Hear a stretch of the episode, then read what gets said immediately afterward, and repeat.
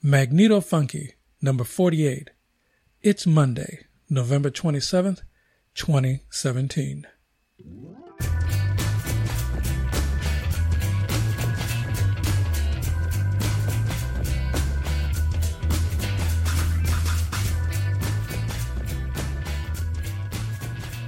Hey, Larry here, in the pursuit of grid power to the people.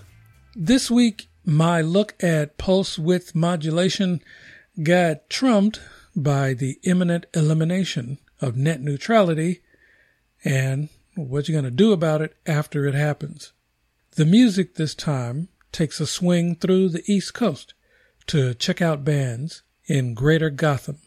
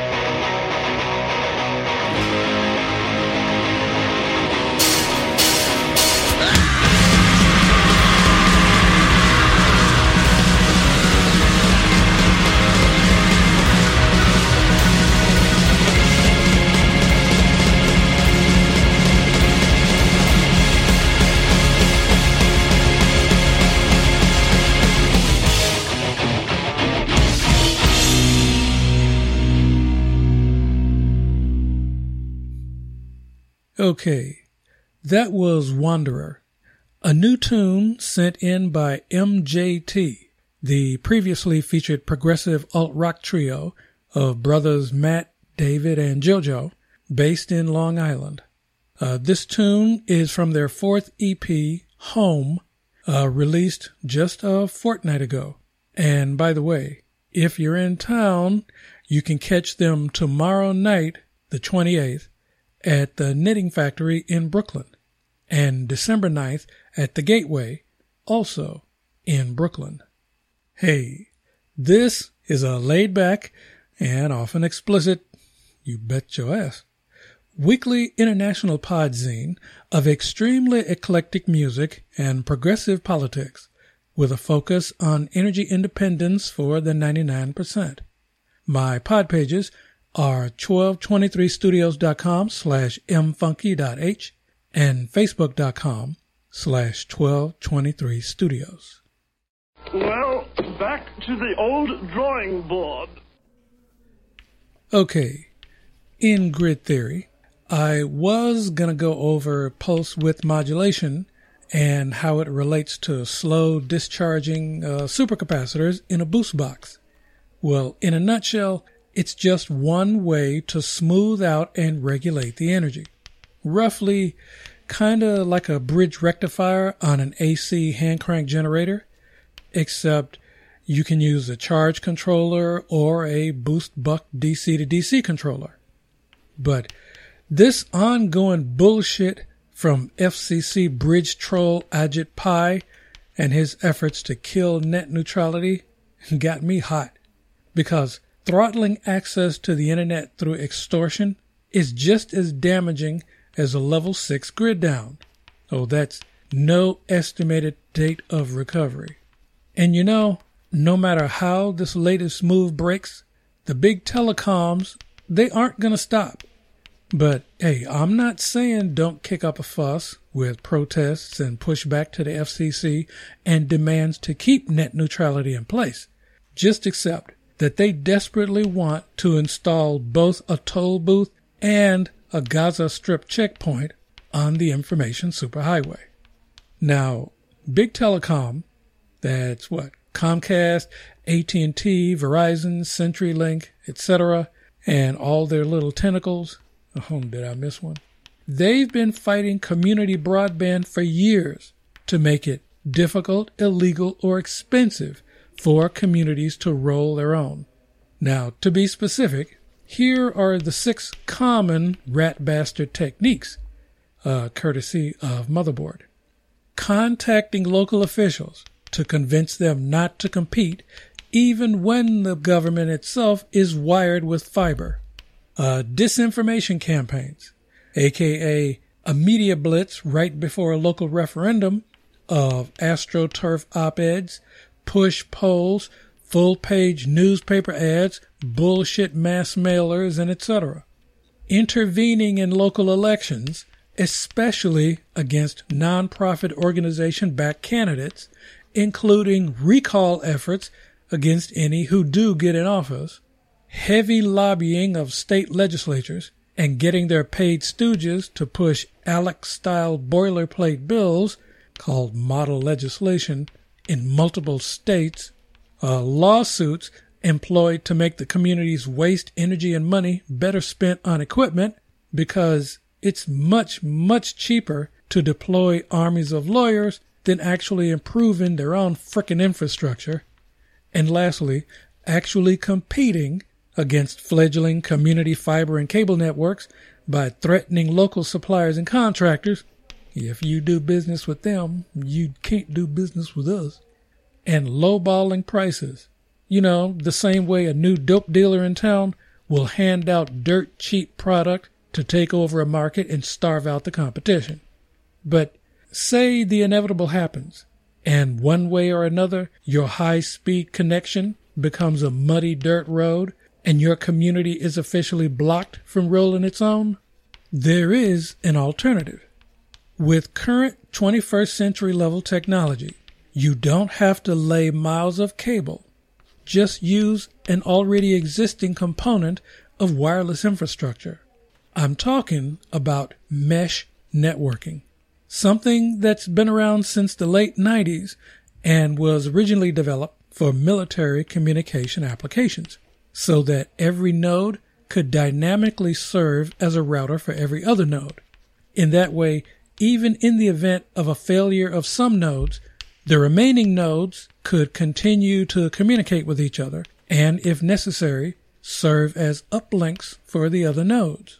Now, two very cool examples of what's out there right now for smartphones that have been well overfunded through Kickstarter and they are available are GoTenna Mesh and Sonnet, both designed to work outside big telecom infrastructure.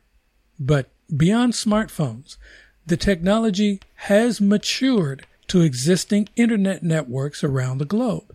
I mean, you have like Guifi in Italy with a big presence in Rome, uh, Freifunk in Germany, and in this country you have NYC Mesh uh, the Detroit Community Technology Project, And in Oakland, we have People's Open, a community run wireless mesh network. Oh, there's a couple of cool videos on the last two outfits on the YouTube. You should check them out. And as far as San Francisco, uh, I did see attempts 10 years ago, five years ago, and there's a small WISP, uh, that's wireless ISP called Monkey Brains that's currently running, but I didn't see any open source mesh. Well, maybe because any interested folks probably have been pushed out of the city by now. But if the current FCC has its way, that may change.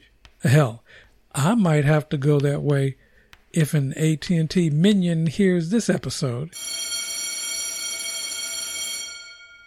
Uh, okay. Uh, coming back with lab notes on the Sunstone load test. Okay, back to the stage. Continuing the Greater Gotham set, all curated at Reverb Nation, with an instructive hip hop number, Show You, a 2016 cut by Dino, a New York, New York rapper with no bio, but a number of very interesting releases like this one, which you can buy at iTunes.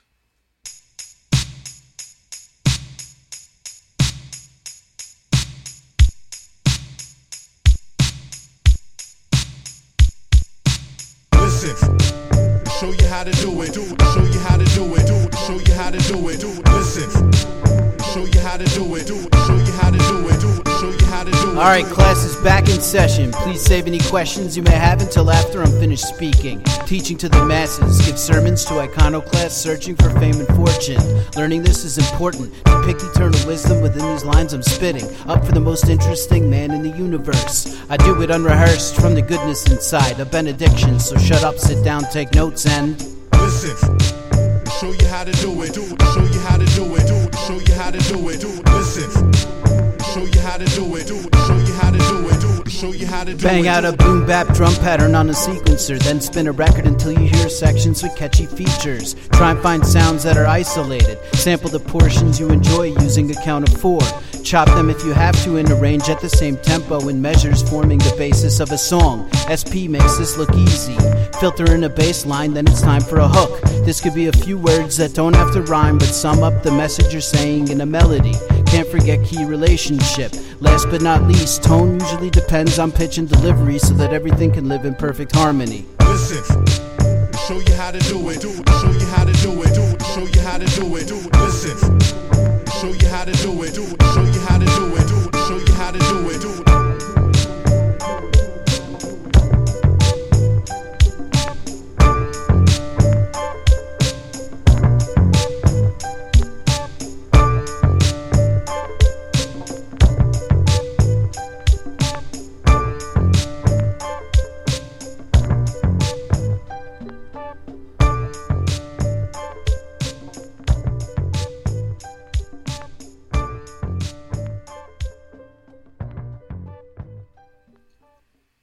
Okay, uh, next up, we have No Place Like Home, a 2011 post punk new wave piece by Infinite Loop, a New York band led by a cat named Gorka, who hails from Bilbao, Spain. This is from their eponymously named first EP.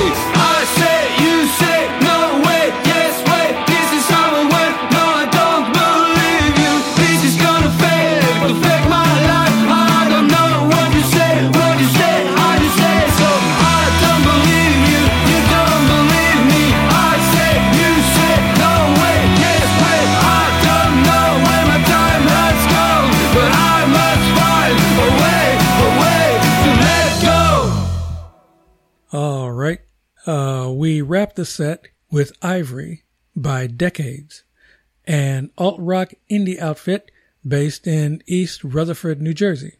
Now that's Jose, Jeff, Nick, Rich, and Alex. Hey, I'm just making sure I don't mangle any of y'all's last names. Uh, this cut comes from their 2015 debut album, Similar Lights.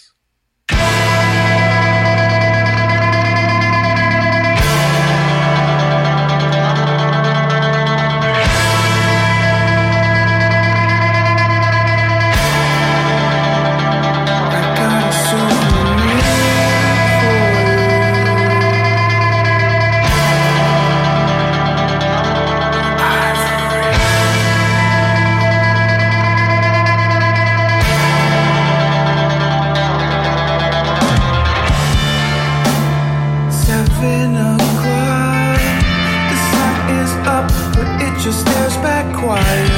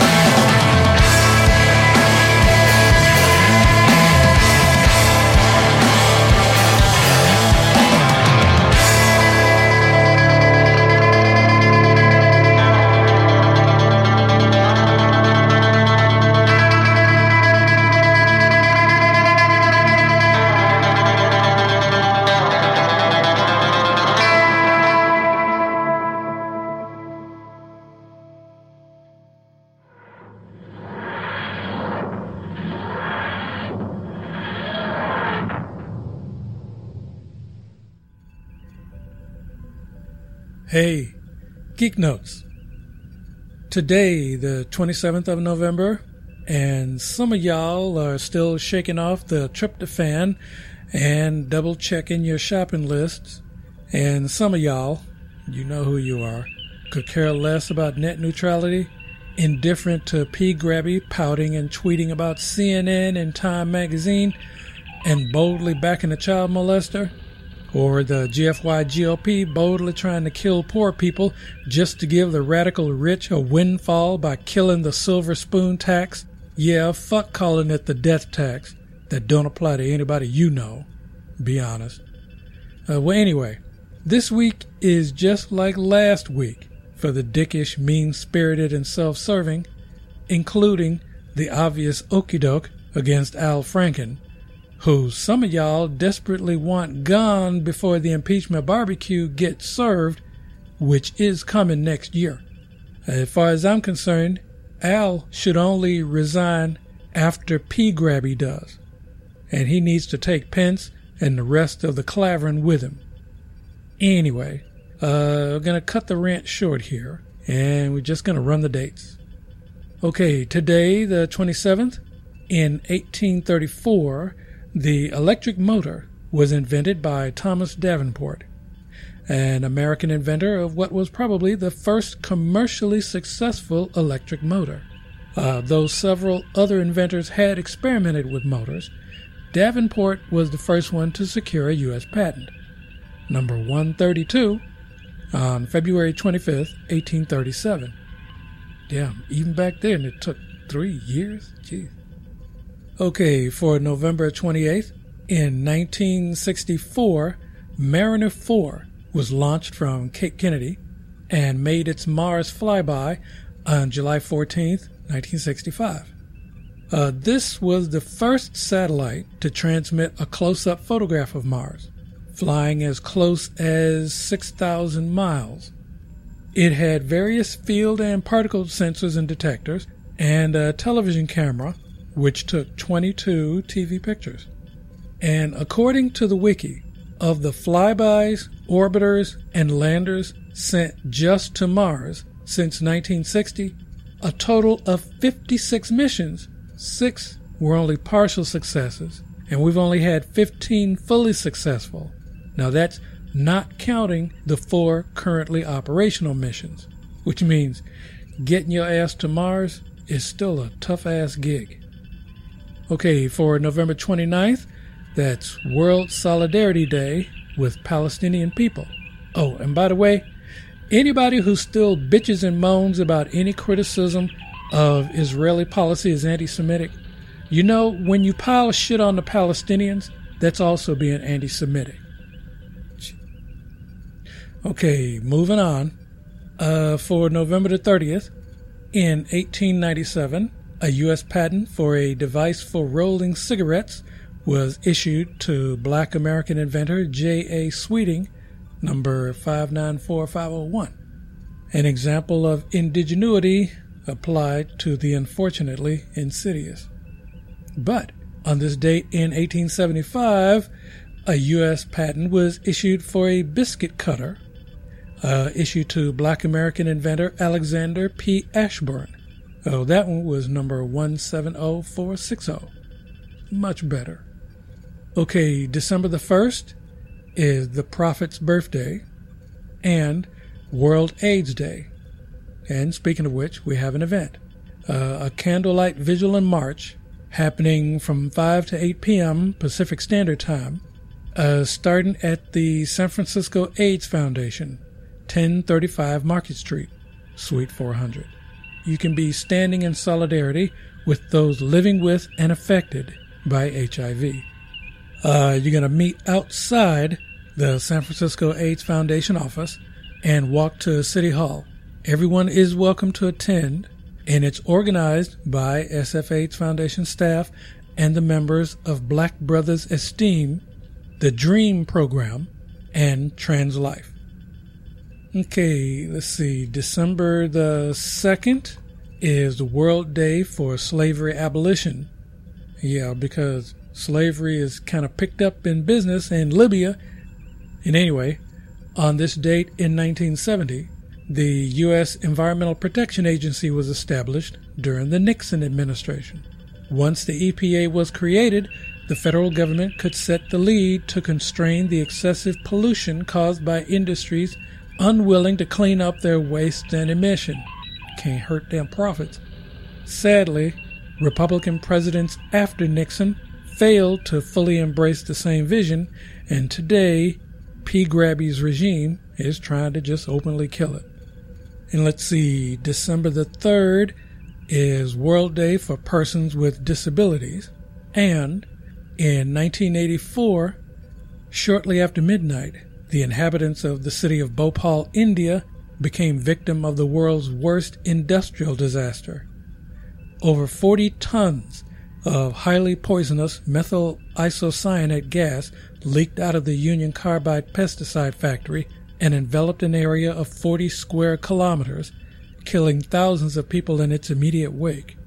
Over half a million people suffered from acute breathlessness, pain in the eyes, and vomiting as they ran in panic to get away from the poison clouds that hugged close to the ground for more than four hours.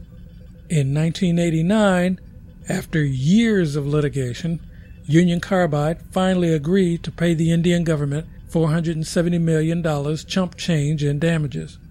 And in return, the government agreed to drop criminal charges against the company and its former chairman. Hmm. Uh, well, we also have an event on the 3rd. The Lunada Literary Lounge, happening from 7.30 to 10 p.m. Pacific Standard Time at Galleria de la Raza, 2857 24th Street in the Mission. Now, the Lunada Fall Season Closer features Floricanto with poeta Norma Liliana Valdez and vocalist Liza Jimenez, accompanied by Manuel Constancio Jr., and a dynamite open mic. Uh, they celebrate a phenomenal year of work by emerging and established local and international artists, and being voted Best Literary Night in the Bay Area two years in a row by the SF Bay Guardian. Uh, the host and curator is Sandra Garcia Rivera.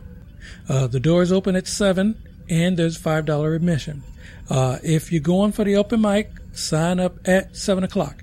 There are only 10 spots on the list. You get five minutes each.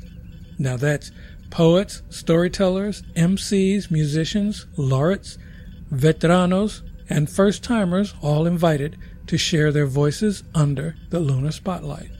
Cool. Hey, if you have promos, pluggers, gig info, and art opening, etc., send me an email. Uh, band pluggers I put right up on uh, the Facebook. The address is mfunkyzine at gmail.com and bands, artists, and poets. Download links, no attachments, please, and no promises.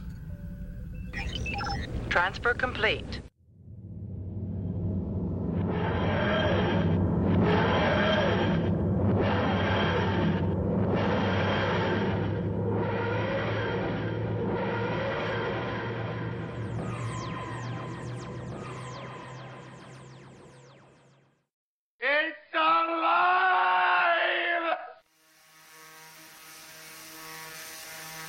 Okay, in grid practice, my JFETs came in. Oh, my junction field effect transistors, uh, the old school components that allow a current to flow right through them until you apply a voltage to the gate to block it. Uh, they came in on my first day at the new job, all 10 nice and pristine. Uh, the other parts for the ultra low voltage Joule Thief, uh, I'll go after next month. Meanwhile, the Sunstone 6.5 AA battery went through a charge and load test. I hooked the unit up to my power supply, set to 3 volts, and checked it closely for about 30 minutes for any sign of heat or bubbling. But since it sat for a few days and the crystal salt electrolyte had thoroughly dried out, that turned out not to be an issue. After about three hours of charging, there was no melting around the aluminum and the battery was on the cool side of room temperature. Uh, I did an impromptu amperage test with uh, the 10 ohm resistor and got a reading of 23 milliamps that rapidly dropped down to a stable 10 milliamps, which was still five times better than the three cell battery. Uh, I charged it for another hour or so, then I unhooked it and let it rest overnight and the next morning. Then the next day, I took an open voltage reading and got 3.5 volts. Definitely overcharged. Well, anyway, I set up the test bed with the, the 10.2 ohm resistor and connected both multimeters to get voltage and amperage readings under load. The first results were 511 millivolts and 1.54 milliamps. Now that's a 3 volt drop across the resistor. That's not satisfactory at all.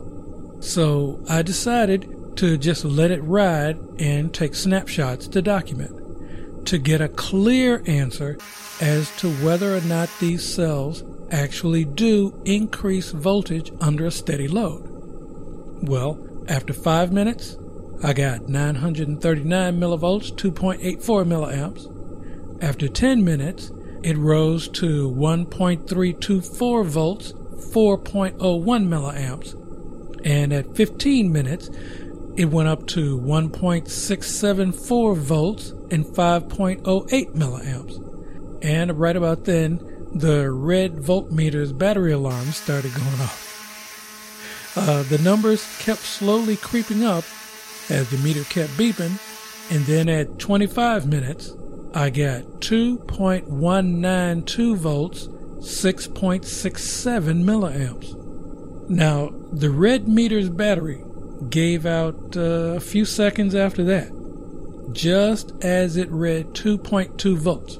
Uh, well, then I had to take a few minutes to unhook the sunstone from the test bed, uh, dig out the replacement coin battery, and install it in the red meter, reconnect everything, and then the digital camera's battery went out. So I unhooked the stuff again, plugged the camera into the laptop to charge it. Then I reconnected the stuff back up and took one last picture after four or five blurry attempts with the smartphone camera. Now, this final reading was at about 40 minutes 3.196 volts at 6.83 milliamps. Now, that's a complete reversal of the first reading a half a volt drop across the resistor and 21.829 milliwatts. Uh, anyway, a result of milliamps instead of microamps under a load means the AA Sunstone should be enough to work with the ultra low voltage Joule Thief. And that's when I stopped the load test. As the AA, it finally stopped increasing in both voltage and amperage and started fluctuating up and down around 3 volts. I took a total of 15 photos. I put a few of them on the show's Facebook page as lab notes, and all 15 of them I have in an album on the Facebook. And now the next day I checked the AA and it was back down to a little over 1.1 volts. But hey, that's no biggie. I mean, I now know that I can charge, hell, I can safely overcharge this thing and get actual juice from it for more than a few minutes. So now it's time for me to try another 3 volt battery, one I can run a white LED with, and try to determine that one last mystery number how many amp hours these things might actually have. Okay, for one more tune, we close out this week with another nice number sent in by the previously featured Mercury and the Architects. And frankly, if these cats and MJT aren't on New York radio, why the hell not? Anyway, this is the first single off their upcoming debut album, The Ghost That Haunts My Castle, coming out December 22nd.